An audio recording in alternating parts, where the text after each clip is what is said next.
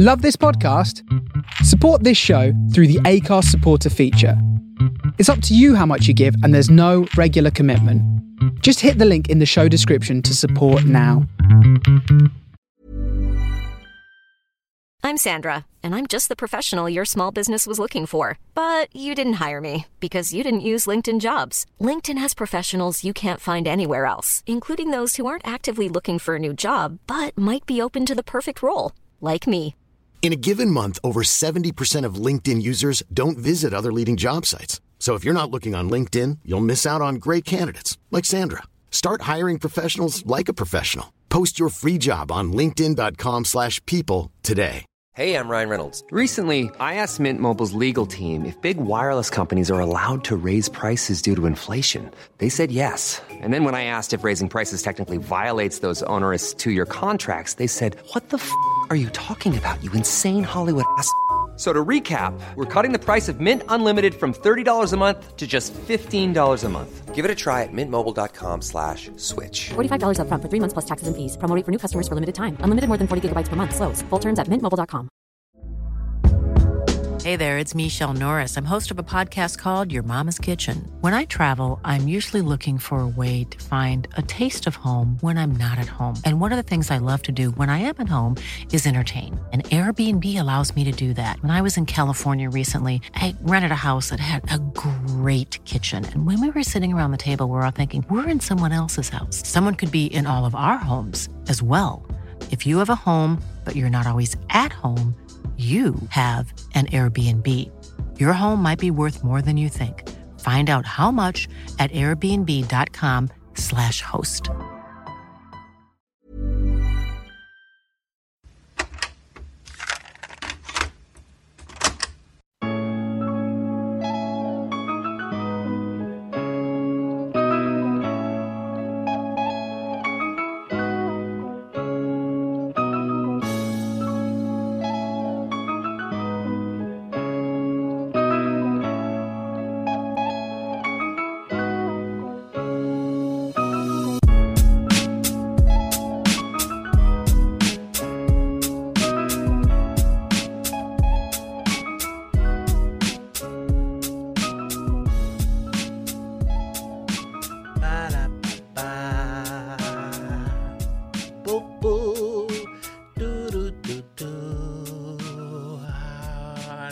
Back.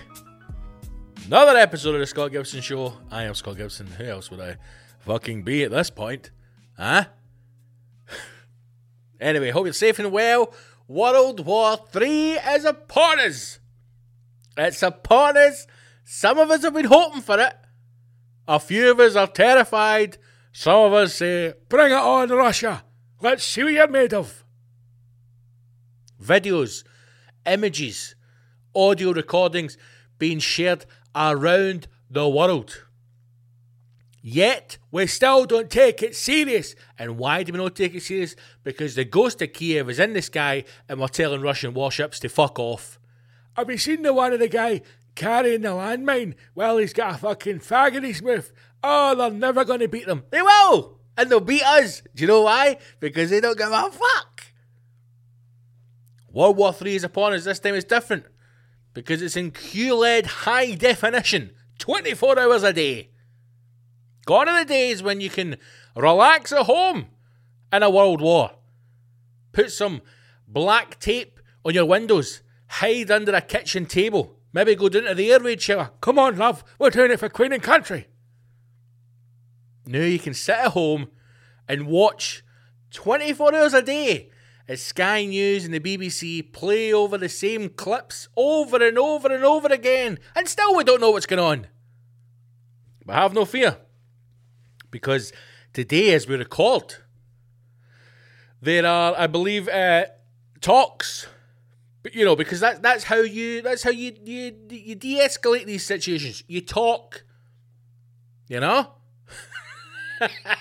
Talking man. This is still the best we've got. Right, listen, you're not allowed to use your banks anymore, and if you think that we're going to play fucking tiddlywinks and chess, you can absolutely forget it now. you can maybe still play Fitbit because obviously FIFA's, you know, it's a, it's a multi, uh, multi-billion dollar industry and FIFA's probably just as corrupt as fucking Russia is, know what I'm saying? So you, there's a chance you still can play the game there, but we've got to sit down and have a talk about this. Talks. I saw a video clip of the fucking devil herself, Margaret Thatcher, the other day, talking about the um, the Falklands. And somebody asked her about diplomatic response, and she went along the lines of something like, you know, fuck the mines, eat the poor. You don't have discussions with these people, you have to act with force. And I'm like, the name fuck, man, am I actually agreeing with Margaret Thatcher saying? This is this is the point that we're at now, where we are hoping that diplomatic routes still work. I am genuinely amazed that people think Putin gives a flying fuck what anybody in the West thinks. Or that anything is going to come for these talks. We're also having the talks, let's just say this, we're also having the talks in Belarus. People forget that this is a president in Belarus who ordered the hijacking of a, of a chartered plane. That's, that's how you go on your holidays to fucking Ibiza or Tenerife or wherever it is that you go. And Boris Johnson ordering that that plane is hijacked so they can uh, extract a dissident from it. I mean, good luck trying to fucking hijack a plane in Ibiza. No, I'm saying. Belarus Prime Minister. A president, whatever the fuck, who knows what they are? They're all presidents out there. Who knows what they are? Ordered a, a chartered plane to be hijacked and brought down so they could retrieve a dissident from it and then fucking kill the bastard or whatever it's with him. I don't know. Pull his toenails out. Sell it to Russia. Get his body parts to China. Who knows what they do? Get him in the deep web. Turn him into a fucking pencil case. I don't know what they do with him. But this is the guy who is going to hold the talks. This is the man who's going to hold the, the peace treaty discussions between Ukraine and Russia. This is like sending Savile to host a fucking. Uh... this is the thing. I'm I'm laughing here, but this is a serious subject. it's like putting Savile in charge of some fucking review panel between Fritzl and his wains. Your daddy still loves you. Do you want to go back to Texas? You can fucking get yourself the fuck do you know he done to me in that basement?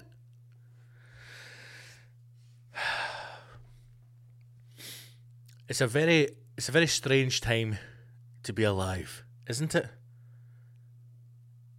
it I can't be the only one that thinks this feels very odd. It all just feels very strange. And I'll, and I'll say this, right? I'll say this. Now, this is a comedy podcast. A lot of the stuff that I say, I don't, I don't mean, and I have said this before in the past, I, I generally don't care for anyone or really about anything. I do, however, care about the cost of diesel. In the name of Christ! £1.54 a pay the other day. £1.50 for a litre. I thought, for the love of fuck. I'm going to have to get those wire things out in the back garden and start looking for oil myself at this rate. 154 a fucking litre. I mean, come on, right? Let's get Trident fired up. Who do we need to drop a nuclear bomb on to bring down the price of diesel? Somebody tell me that. And I'll happily sign it off. I don't want nuclear war. Of course I don't. But at the same time, you know, spice things up a bit.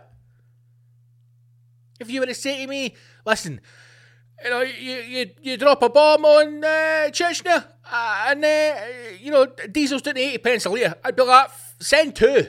Send two, see if we can get it to 60 pence. 152. What I'm saying is, it feels, it doesn't feel real. Is the only way I can explain it. It doesn't feel real. And I, and I, I, I can imagine in the sense that no, nothing's on our doorstep yet, you know? And I don't, I don't think it's going to be. I, I, I can't make up my mind. I've I've tried to rack my brains to think about this, and I still can't understand what it's happened or why it's happened. Sorry. Sometimes I, am on I'm on the, the school of thought that I don't think I think that Putin again. This is just a thought, and I'm getting myself all starting over my words here because I don't really know how to explain it. My first thought was that Putin, fucking Vlad, doesn't want to get to the end of his reign. And before all of this happened, his reign would have been, I imagine, his natural death. I think Putin had put himself in a position where no one would ever oppose him. We've seen in the past. Anybody who opposes Putin or gets to a point where there's a chance that there may be some kind of dethronement, they're fucking shot dead in the street or they're poisoned in a cafe. My missus uh, makes fun of me, thinks I'm pro Russian, pro Chinese. And I'm not at all. There are just certain things that they've done in the past that I quite enjoy. Not that I enjoy. I mean, that, that's enjoys enjoys the wrong word, Kibble. I don't enjoy uh, death and destruction. What I mean by it is in the past when, for example, Litvinenko get poisoned with a cup of fucking uh, peppermint tea and his fucking hands and feet fell off. I don't seek enjoyment from that, but I do think that if you're involved in the you know the KGB world, if you if you mix with the big boys, and you suddenly decide I don't want to play with you anymore, uh, you know, guess what? You're going to get a fucking salty cup of latte, and your hair's going to fall out, right? And uh, part of me kind of thinks that's that's how that's how things get done. You know, or in the, in the, Chinese, uh, you, you say the wrong thing and you, you disappear overnight. Again, I don't agree with it. I'm just saying, you know, there's a part of you thinks they're they're, they're efficient. They're efficient. Efficiency is probably the word I'm looking for. So the now when we watch all this stuff in Ukraine, it is horrendous. It's absolutely horrendous. The we've all seen the pictures of the children in the basement of the hospital. Babies been born in basements. Babies been born in basements. It's it's upsetting. It's horrifying. But at the same time, it doesn't feel real. And I can't fully explain why. It just doesn't feel real. I don't know if it's we are so conditioned to maybe not war, but we're so conditioned to hardship and despair that when you're watching it, I am completely, and I and I, I mean this uh, not for comedic effect. I, I feel completely detached from it. We cannot relate in any way to what we're seeing. And again, there's just parts of the media as well when you, they start pumping at certain things, I just think how much of this is becoming a becoming another tool for the media to to push fear on you. I I don't and again who who knows I could be wrong. I do not think this is going to be the start of a world war. I do not think we're ever going to get to a point where we're fucking going to hand to hand combat with Russian soldiers in the street in the UK. I don't think that's ever going to happen. I very much doubt we'll even get to the point where we are sending troops. And I know there are British soldiers being positioned strategically by NATO at the moment, but then that's that's done through the, the course of history and, and it's done through the course of time. It will be done so in the future, but I don't think it's going to get to the point where I'm going down to my local fucking village hall to pick up a Kalashnikov to go out and look for Ruskies in the hills. I don't think that's going to happen as time has passed from the Second World War to where we are now, I think the idea of war or the idea of combat or how it's going to impact us has probably changed as well. It's just, it's just mental, man. It's mental, and some of the stuff that's coming out is fucking insane. I mean, I know I saw the whole, the thing of uh, Steven Seagal apparently was fighting with. Steven Seagal was apparently fighting with the uh, Ukrainian soldiers. Obviously, turns out to be fake. Joe Rogan's now getting a slagging. I'm sure he'll be fine with uh, hundreds of millions of dollars. Uh, getting a slagging fine. I never even knew that apparently um, Steven Seagal is banned from Ukraine. So even if fucking the bold Steve wanted to go there and, and fight for the freedom, he's not allowed. He's banned. Steven Seagal can't get in to fight for the Ukraine. Flip that on its side. If you're a man aged between 80 and 60, you can't get out. Huh? Where's the where's the feminism in that? Where's all the Ukrainian uh, powerful sisters speaking up? Now I'm sure there's quite a lot of Ukrainian women uh, taking up arms and fighting. I mean, I, w- I would probably rather fight a Russian uh, man than a Ukrainian woman. In the name of God, she'd kick your fucking arse in. But even that in itself, it's some fucking harrowing pictures, man, and videos of of you know men, young guys, taking their children to a border and then having to hand them over to a stranger. You, may have seen the videos of, of buses being stopped at borders, and Ukrainian guards just demanding that all the men uh, come back off the bus and, and, and are sent back. You, you, this is this is a thing that we've got, and I'm saying in the West as if U- Ukraine is like some fucking third world country, and it's it's not at all. I mean, people are. It's a it's a developed nation, but we you, the life that we have, the comfort that we have, and I know we're all going through a fucking hell of a time now. Like you, I have just received uh, the uh, the notification as to what my gas and electricity bill is going up to, and my council tax. And I, I actually thought there, there'd been a typo. I thought you've you've put the an extra zero in there by mistake. Not at all. It now seems as if we're all going to be literally working a full time job just to heat your house, turn your lights on, and get your bins emptied. And I know that we're, we're struggling at the moment and people are going through their own kind of hardships, but you still cannot even begin to imagine what that existence must be like. So Steven Seagal apparently banned from Ukraine in the past, banned from Ukraine, and this is the thing that, that shocked me, and I didn't even know this. Banned from Ukraine because let me just get the story here. Uh, banned from Ukraine because Steven Seagal, believe it or not, has a, a love in with Russia, and in particular Vladimir Putin. When, oh when, did this happen? Steven Seagal was given a Russian passport and citizenship in 2016. What the actual fuck is going on? I mean, what is going on in the world? How is that no common knowledge? Steven Seagal has a Russian passport given to him by Vladimir Putin in 2016. The two of them are fucking besties. They're best pals. Steven Seagal and Vladimir Putin are fucking best pals. That is as mad as Dennis Rodman and fucking um, oh my god, what is his name? North Korean. Oh, Gibbo, that is shocking. That I mean, that shows you how much I have allowed my mind to turn to mush. North Korea. Oh my god, I can't believe I'm fucking googling this.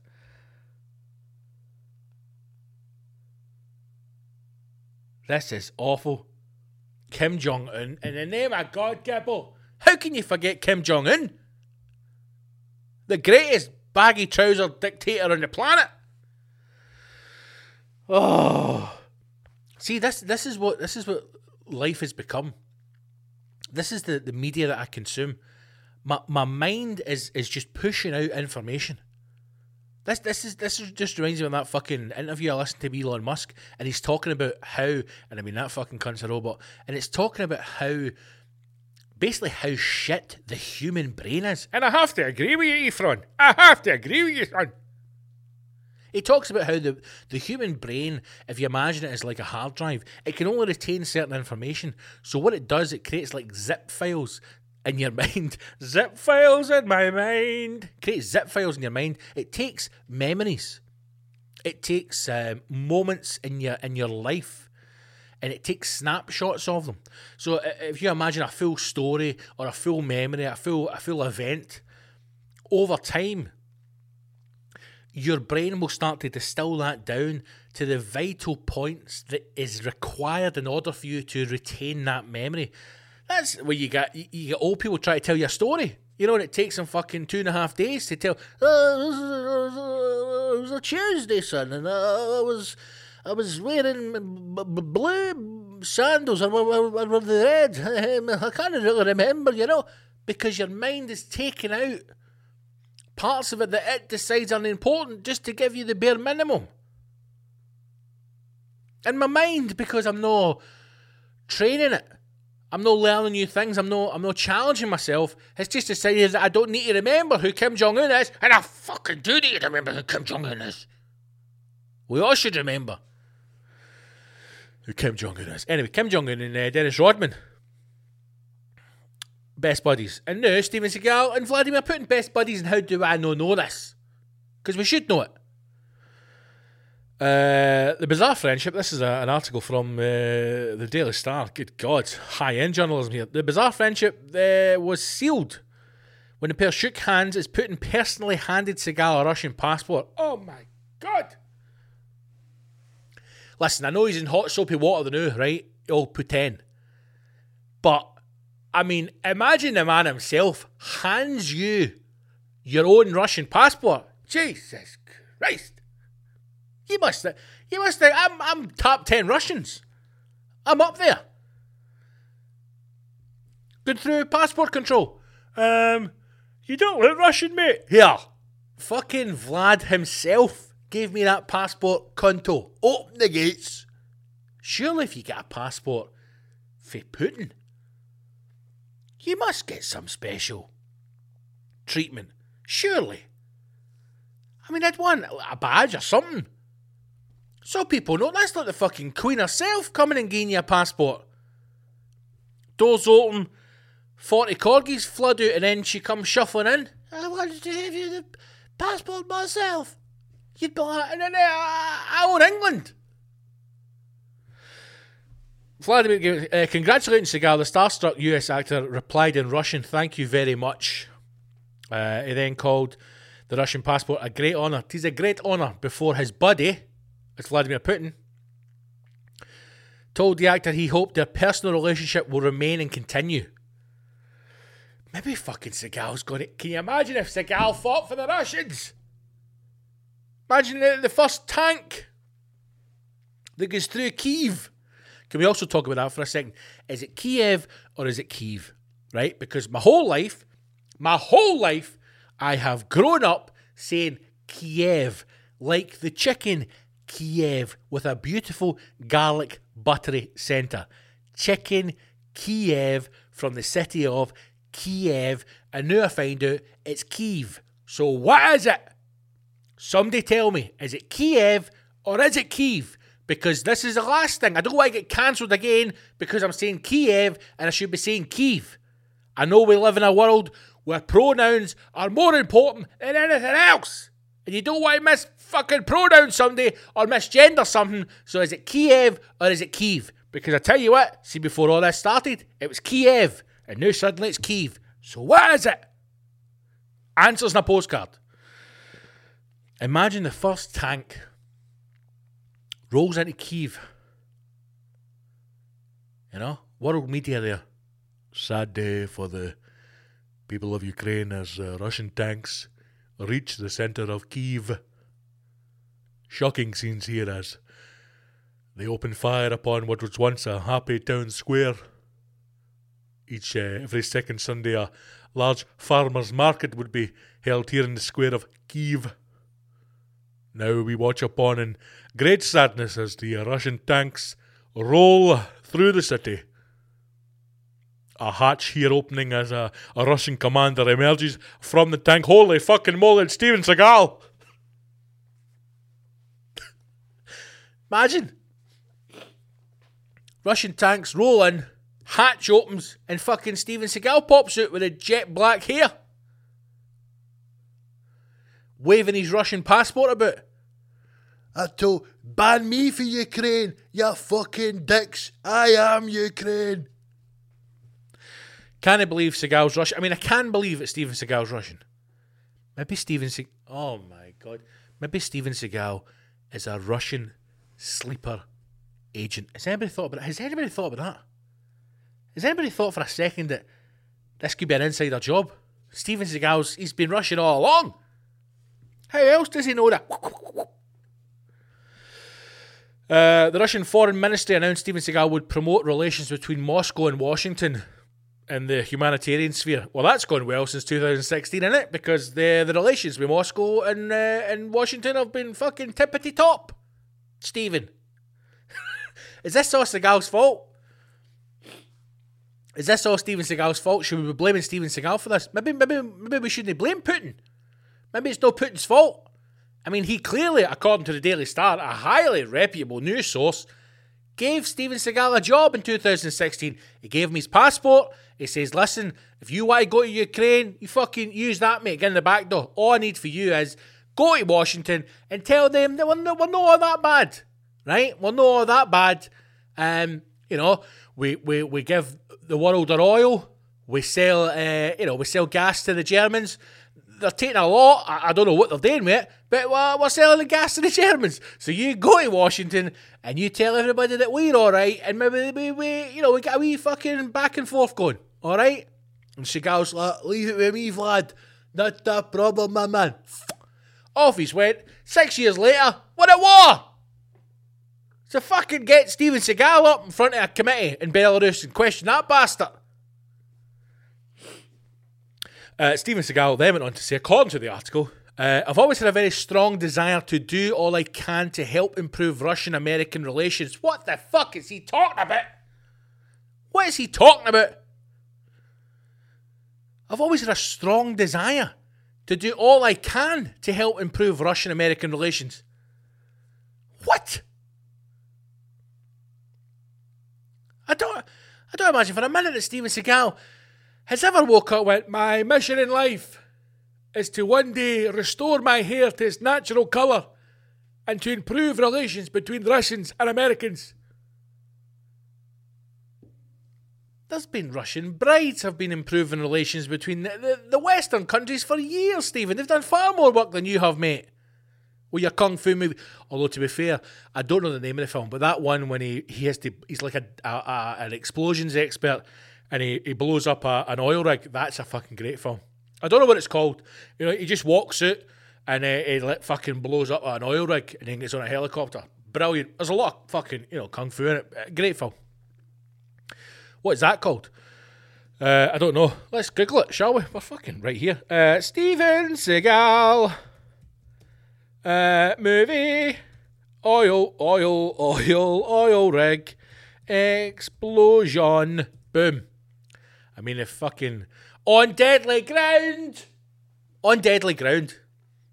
This is how. Can we just pause for a second? Can we just pause for a second? Can we appreciate how good Google is? Can we just can we just appreciate that for a second? If you were to turn to a family member or a friend and say, "What's that? What's that Steven Seagal film?" No, the one we, uh, you know, thirteen mil. No, no, no, no, no. The the one when uh, he's like uh, you know, it's, it's kung fu in it. Kung fu in every Steven Seagal. Aye, but this one he's like he's on it's like an oil rig, you know, and. Uh, but it's not an oil rig out at sea, it's like an oil rig on land. That doesn't make sense. I know, but so he's an oil rig, and then he walks out in a yellow, a big orange suit, you know, and uh, he just fucking blows it up. You wouldn't have a clue what you're talking about. If you say to Google, Steven Seagal, oil rig, explosion, it goes boom. First answer, on deadly ground. Anyway, on deadly ground, great film. Watch it. Back to the article. Uh, Steven Seagal went on to say, I have worked tirelessly in this direction for many years unofficially, and I'm now very grateful for the opportunity to do the same officially. And there you go. And then lots of pictures with Steven Seagal standing next to a very small Vladimir Putin with his yellow sunglasses and his uh, fucking jeans. It's just Steven Seagal. It's mad. It's honestly fucking mental that this is a real thing. Anyway, so Steven Seagal is not fighting for Ukraine. If anything, he's fighting for the bad guys. But who knows? He may appear uh, at some point to, you know, oversee some madness. I've, at this point, I've I've really absolutely no idea what is going on anymore.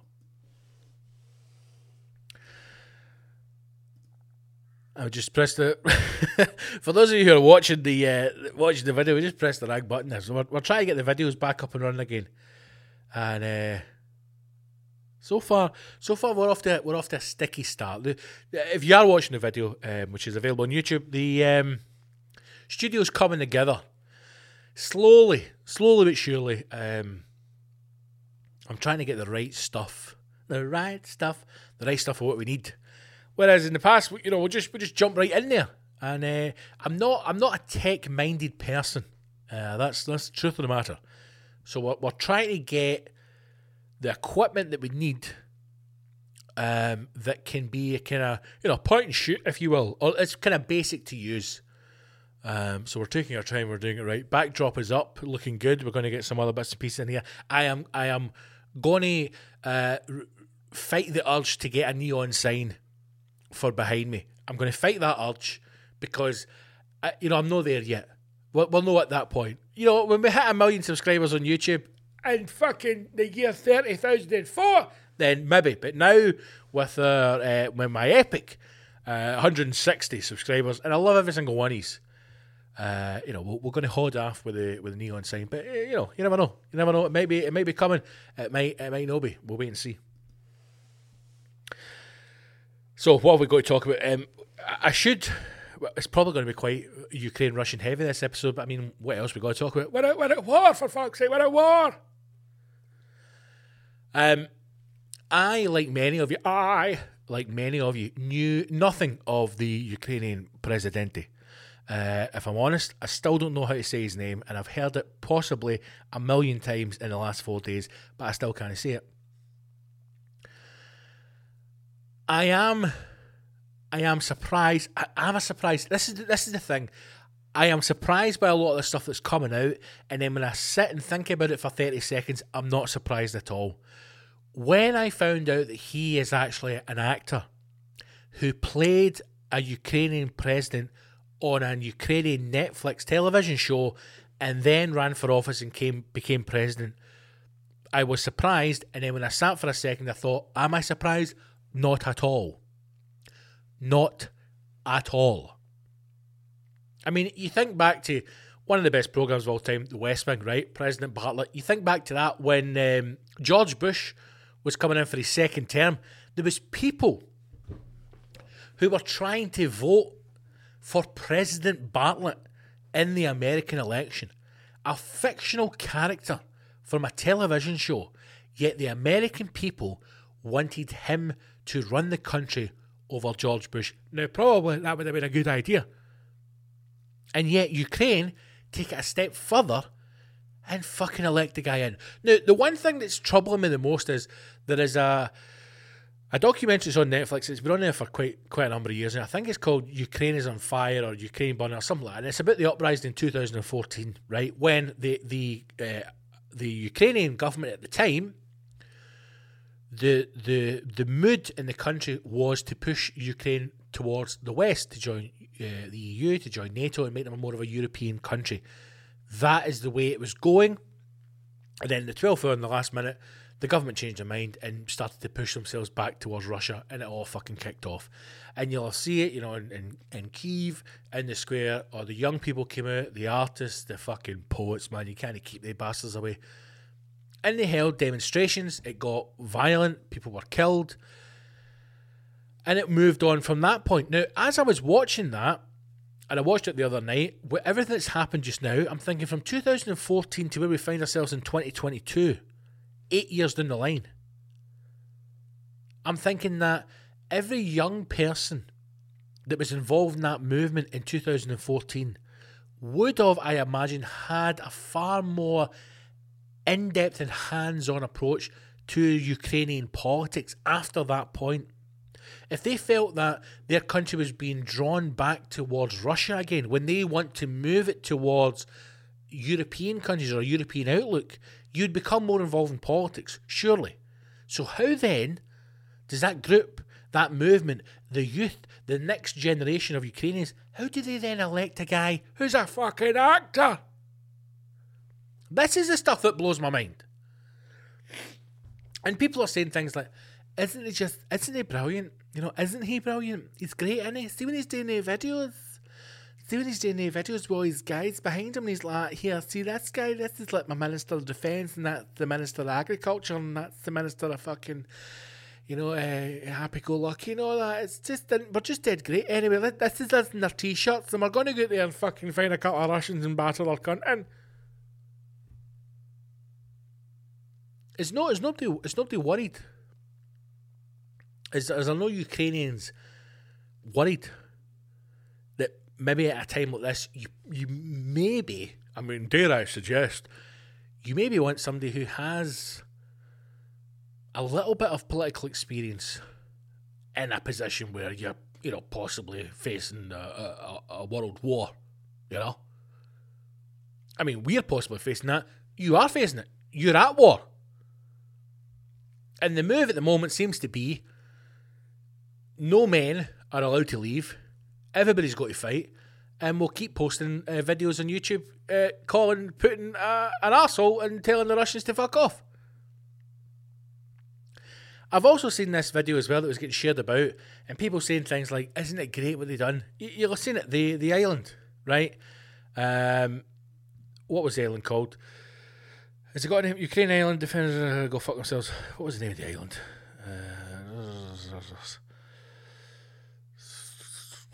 did even say this fucking thing? Who knows?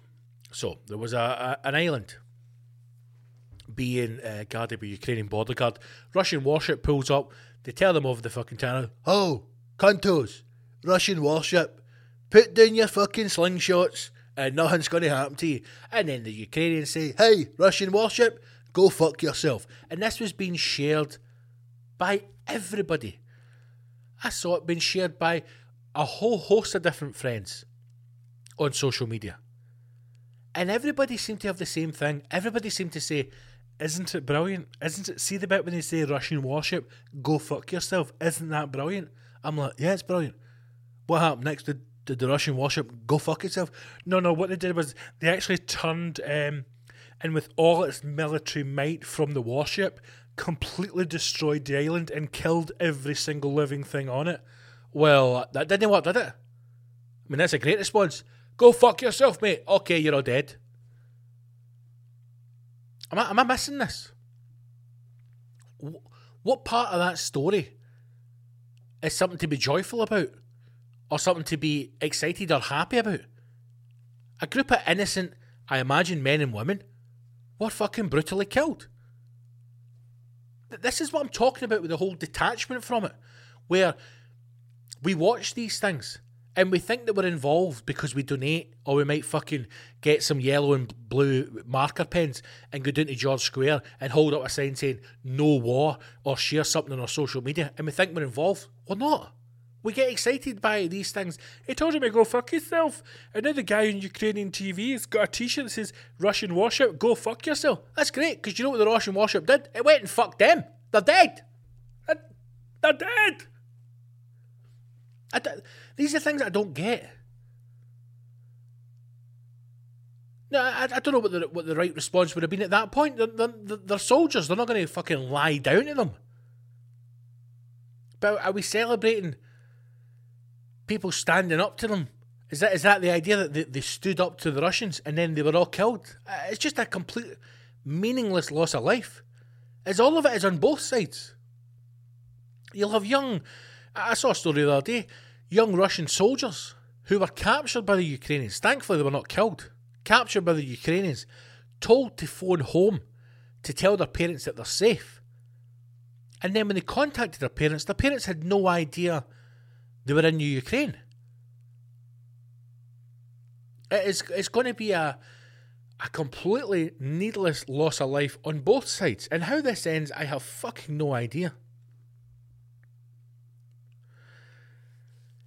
Ukrainian soldiers believed to have died while defending an island after telling a Russian warship to go fuck yourself may still be alive, according to the Ukrainian State Border Guard.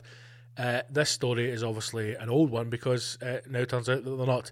Uh, initial report said the 13 border guards had died after refusing to surrender Snake Island, that was the name of it, which sits 186 miles west of Crimea from a Russian air and sea bombardment on Thursday. In his address after the first day of the Russian invasion, Ukrainian pre- President uh, Vladimir Zelensky announced he would unanimously award all soldiers the Hero of Ukraine award. All border guards died heroically, but did not give up. Zelensky said they had reportedly responded to an officer on board the Russian warship with the defiant Russia Russian warship "Go fuck yourself." when asked to lay down their weapons. I mean, it is it is proper Hollywood.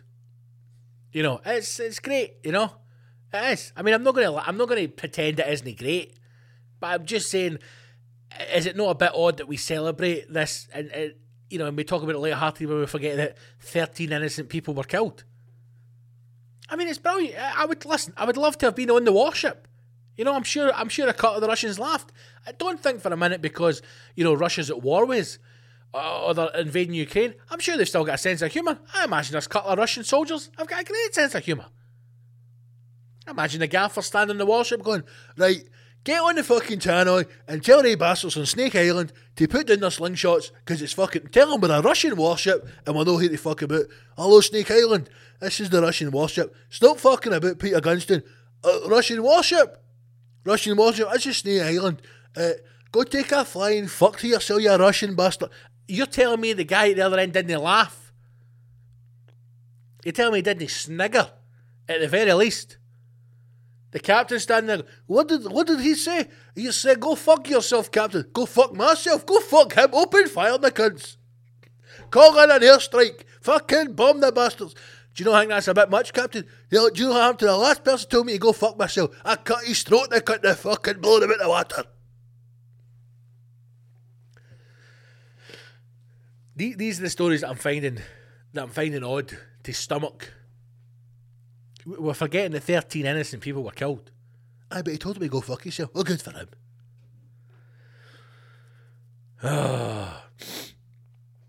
What else have I got in here, man? Um, landmine, the landmine guy. Landmine guy was the one of the worst.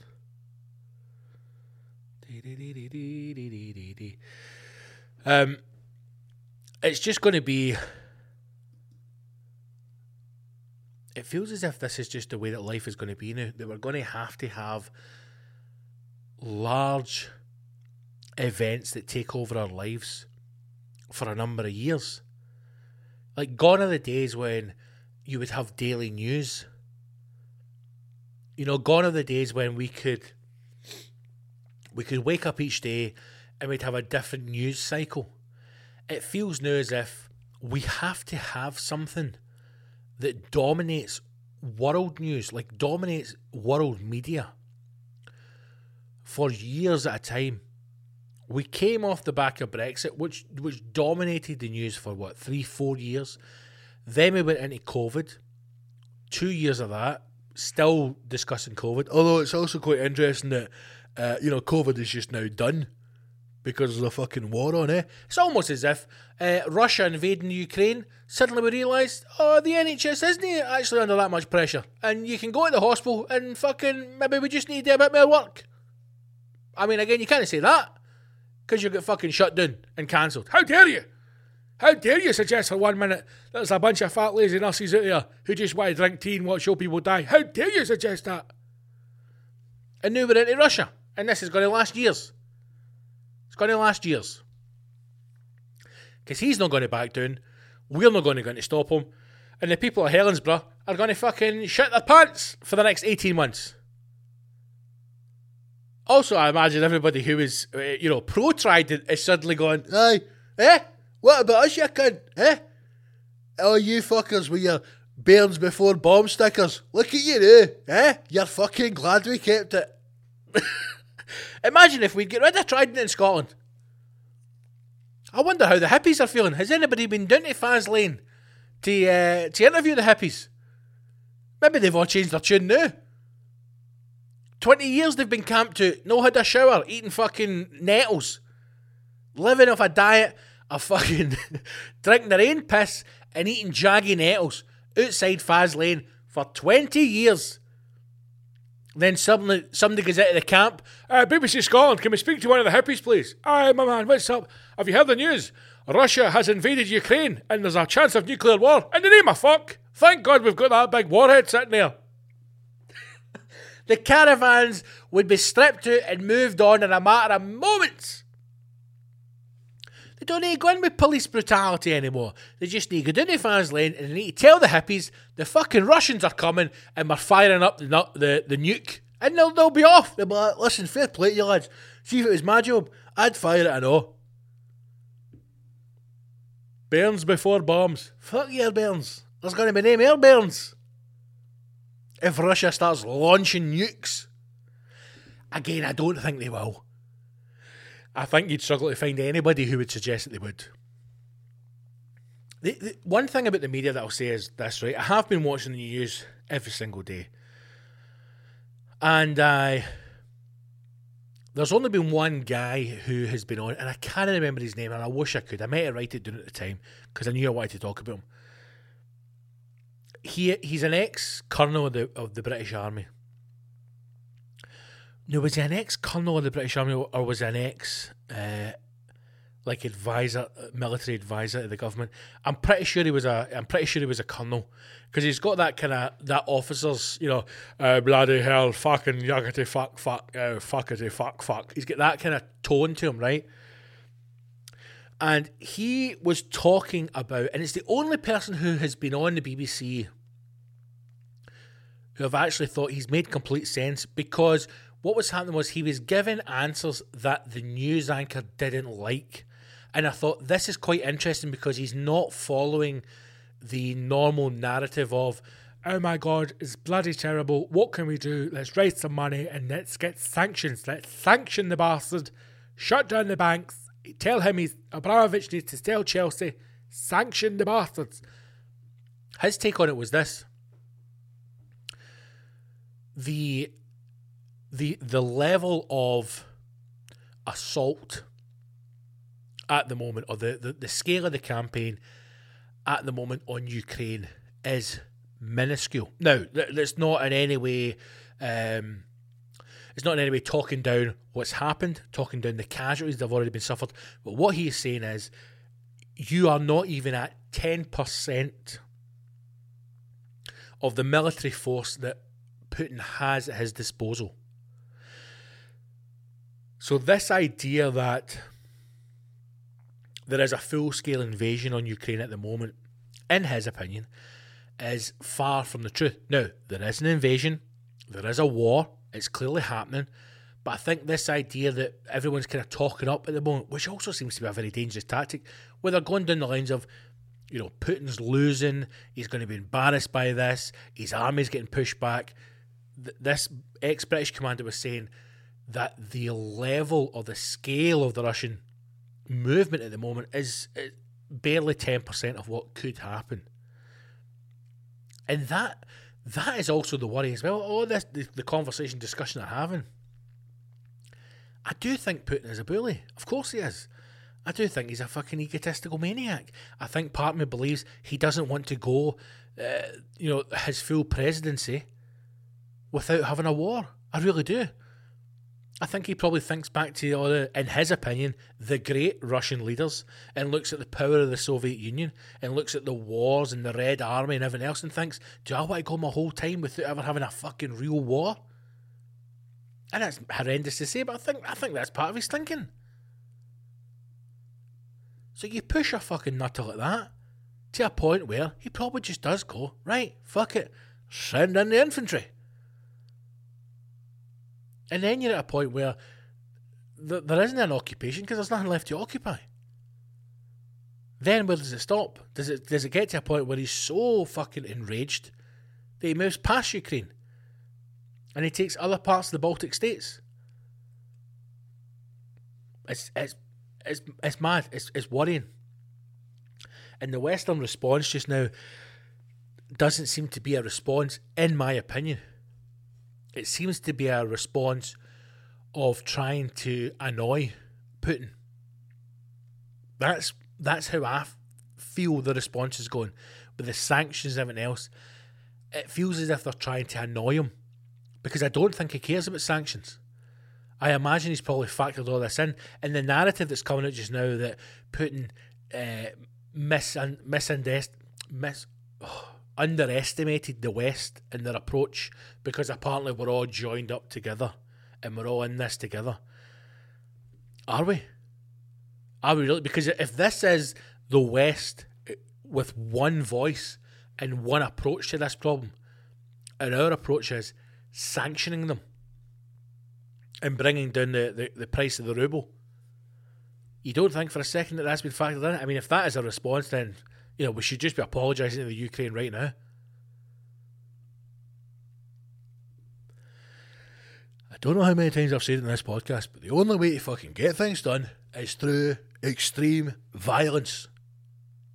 You are not going to stop Putin with sanctions. And I'll say it right now, it's not going to happen. Now, at the same time, you don't want to be the first country, or you know, you don't want to be the first one to make the move because how far is he willing to go? I don't know. I mean, the thing that's that I saw come out today, this anonymous attack as well. Not as in nobody's crowd, the, the, the group anonymous. Uh, apparently, they've taken down Russian state news service uh, in a major cyber attack. That will all be spun as NATO and the West attacking Russia. Uh, this one's a reputable newspaper, back to our good friends at the Metro. The Russian news service TASS and several other state owned media companies have been taken down by the anonymous hacker collective.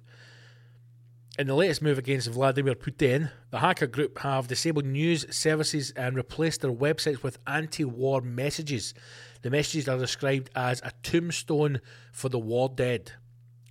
Russian media networks Kommersant, Izavde, Fontanka, RBC have also been attacked by Anonymous.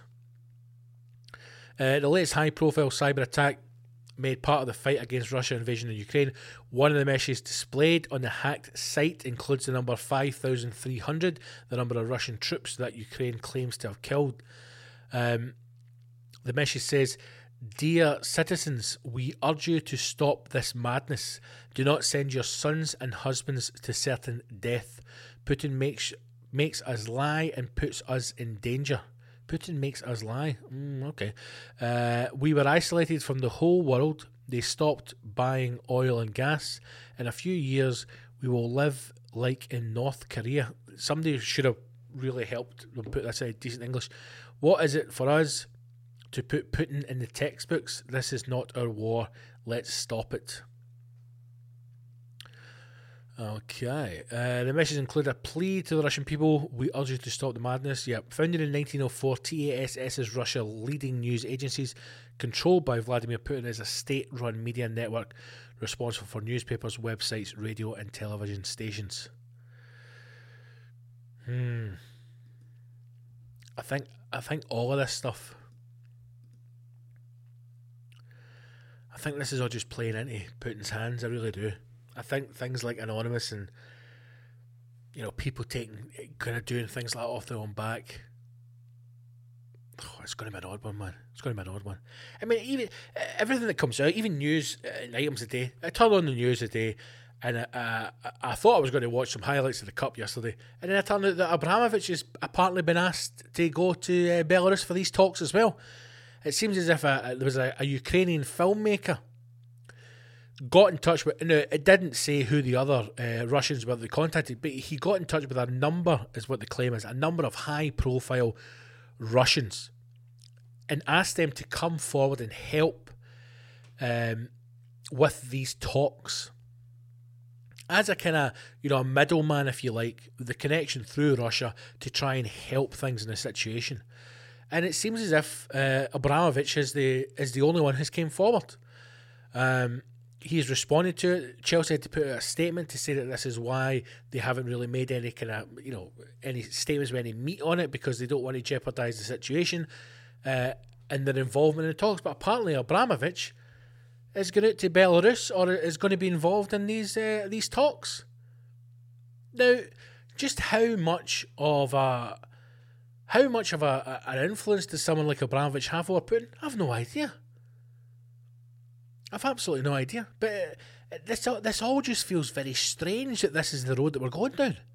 But they're effectively asking a, a billionaire businessman to be involved in the in the peace talks. All of it just seems all of it just seems very, very, very strange. And I really don't know I really don't know where it's where it's going to end or where it's going to go. I, I, I sadly do not think that it ends anytime soon. I think this is probably going on going for what months, if not years. It's just a fucking mental situation, man. It's a mental situation. I suppose. I suppose the thing to try and think about the news, even though we've just come off the back of two and a bit brutal years with COVID, man. We went, we went, we all went into COVID with this kind of idea that we would somehow emerge from it like a beautiful butterfly. You know, we would go into COVID, and COVID would be this little cocoon. And as a as a, a human race, you know, as a, as a group of people, humanity would emerge from the other side of COVID a beautiful butterfly and will be more thoughtful and will be more caring and will be more open to the world and understanding. And what's happened? We went into that beautiful wee cocoon and we hunkered down with COVID and we sat there and occasionally we poked our heads out of the wee cocoon and we clapped the NHS and we ordered Deliveroo and we made sure Bezos became one of the richest men in the history of the fucking planet by getting our Amazon deliveries in and alcoholism went through the roof and the sale of sex toys went through the roof even though nobody was having sex anymore and people were fucking dying and nobody cared. And then fucking life took a big shit on top of the cocoon and we emerged from the dung in a worse place. We didn't emerge more understanding, more open, more thoughtful. We emerged angry and closed off and ready to attack people, ready to cancel people. We emerged on edge. We emerged waiting for something to go wrong. We emerged waiting for somebody to fuck up somebody to do something out of line, say something out of line, so we can attack them, so we can shut them down, so we can feel something through other people's pain and other people's suffering. We have literally gone backwards. Instead of becoming this wonderful ideal of ourselves in a healing world, we've become harder. And it's got to stop, man. All of this has got to stop. It's got to stop, god damn it. Russians, Ukrainians, even Scottish, English, man, even ourselves, Europeans, everybody. Even when they start the discussions about um, refugees coming over here, the, some of the fucking horrific stuff I have seen people post online about it is unbelievable, man. The, the idea that why why are we suddenly this is why we voted leave we're now opening our borders to fucking Ukraine. Get a grip, man. Get a grip yourself. If at any point during this whole crisis, if at any point during the coverage on the news, you watch that and you're not moved by the fucking horror and the humanity in it, if you see something on the news or fucking Liz Truss, that bitch, talking about refugees or people coming over here as migrants and you find yourself getting angry, just turn the fucking news off, man, and lock yourself in a room. We have got to use this time to try and figure out what it is that's making everybody so fucking angry and try and fix it. And I'm not saying you go out in the street and you set a fucking lantern off with a wish inside it and you start kumbaya, segaranga, brother, segaranga. I'm just saying, let's all of us try and be a little bit nicer, a little bit happier, a little bit more thoughtful of each other. And maybe we don't start celebrating things like they told the Russian warship to go fuck themselves and then they watched their family members burn to death. See the one with the guy with the landmine, man? Can't he beat these people? Fuck me, unless you drop a nuclear bomb on them and they're all fucked. Know what I mean, brother? Uh, uh. Stay safe. Wash your hands on your arsehole. Goes without being said. Get on Babbel. Learn Russian. Edge your bets. I know in the past I did say learn Chinese. Fuck them, right? It's Russian. They made the first move. If China had went in against Taiwan, okay, we'd all be sitting here with a different narrative. But the Russians have made the first move, so it's them again, okay? So get on Babbel, learn Russian, and uh, let's just hope that it all ends soon and, you know, take comfort in the fact that the Hollywood movies that are going to be coming out in the next 10 years are going to be fucking brilliant. Oh, they're going to be brilliant. Who's going to play Putin? No idea. Tom Cruise. Tom Cruise. Tom Cruise is going to play Vladimir Putin in the first blockbuster. The Battle for Kiev. Stay safe, kids. Get vaccinated. Get your boosters. The world's going to end. Like and subscribe. Share the show. Join the Patreon. Patreon.com forward slash Big Scott Gibson. Until we speak again, this is the end. Goodbye. God bless. I love you all.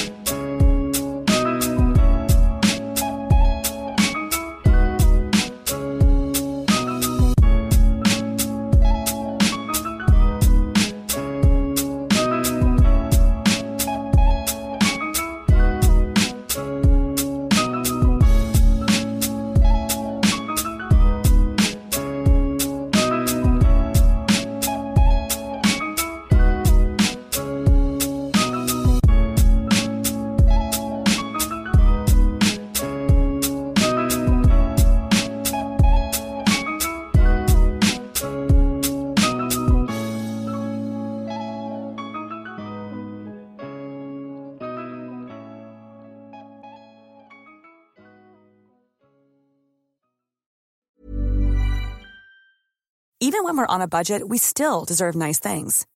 Quince is a place to scoop up stunning high-end goods for 50 to 80% less than similar brands. They have buttery soft cashmere sweaters starting at $50, luxurious Italian leather bags, and so much more. Plus, Quince only works with factories that use safe, ethical, and responsible manufacturing. Get the high-end goods you'll love without the high price tag with Quince. Go to quince.com slash style for free shipping and 365-day returns. Planning for your next trip? Elevate your travel style with Quince. Quince has all the jet-setting essentials you'll want for your next getaway, like European linen, premium luggage options, buttery soft Italian leather bags, and so much more. And is all priced at 50 to 80% less than similar brands. Plus, Quince only works with factories that use safe and ethical manufacturing practices. Pack your bags with high-quality essentials you'll be wearing for vacations to come with Quince. Go to quince.com slash pack for free shipping and 365-day returns.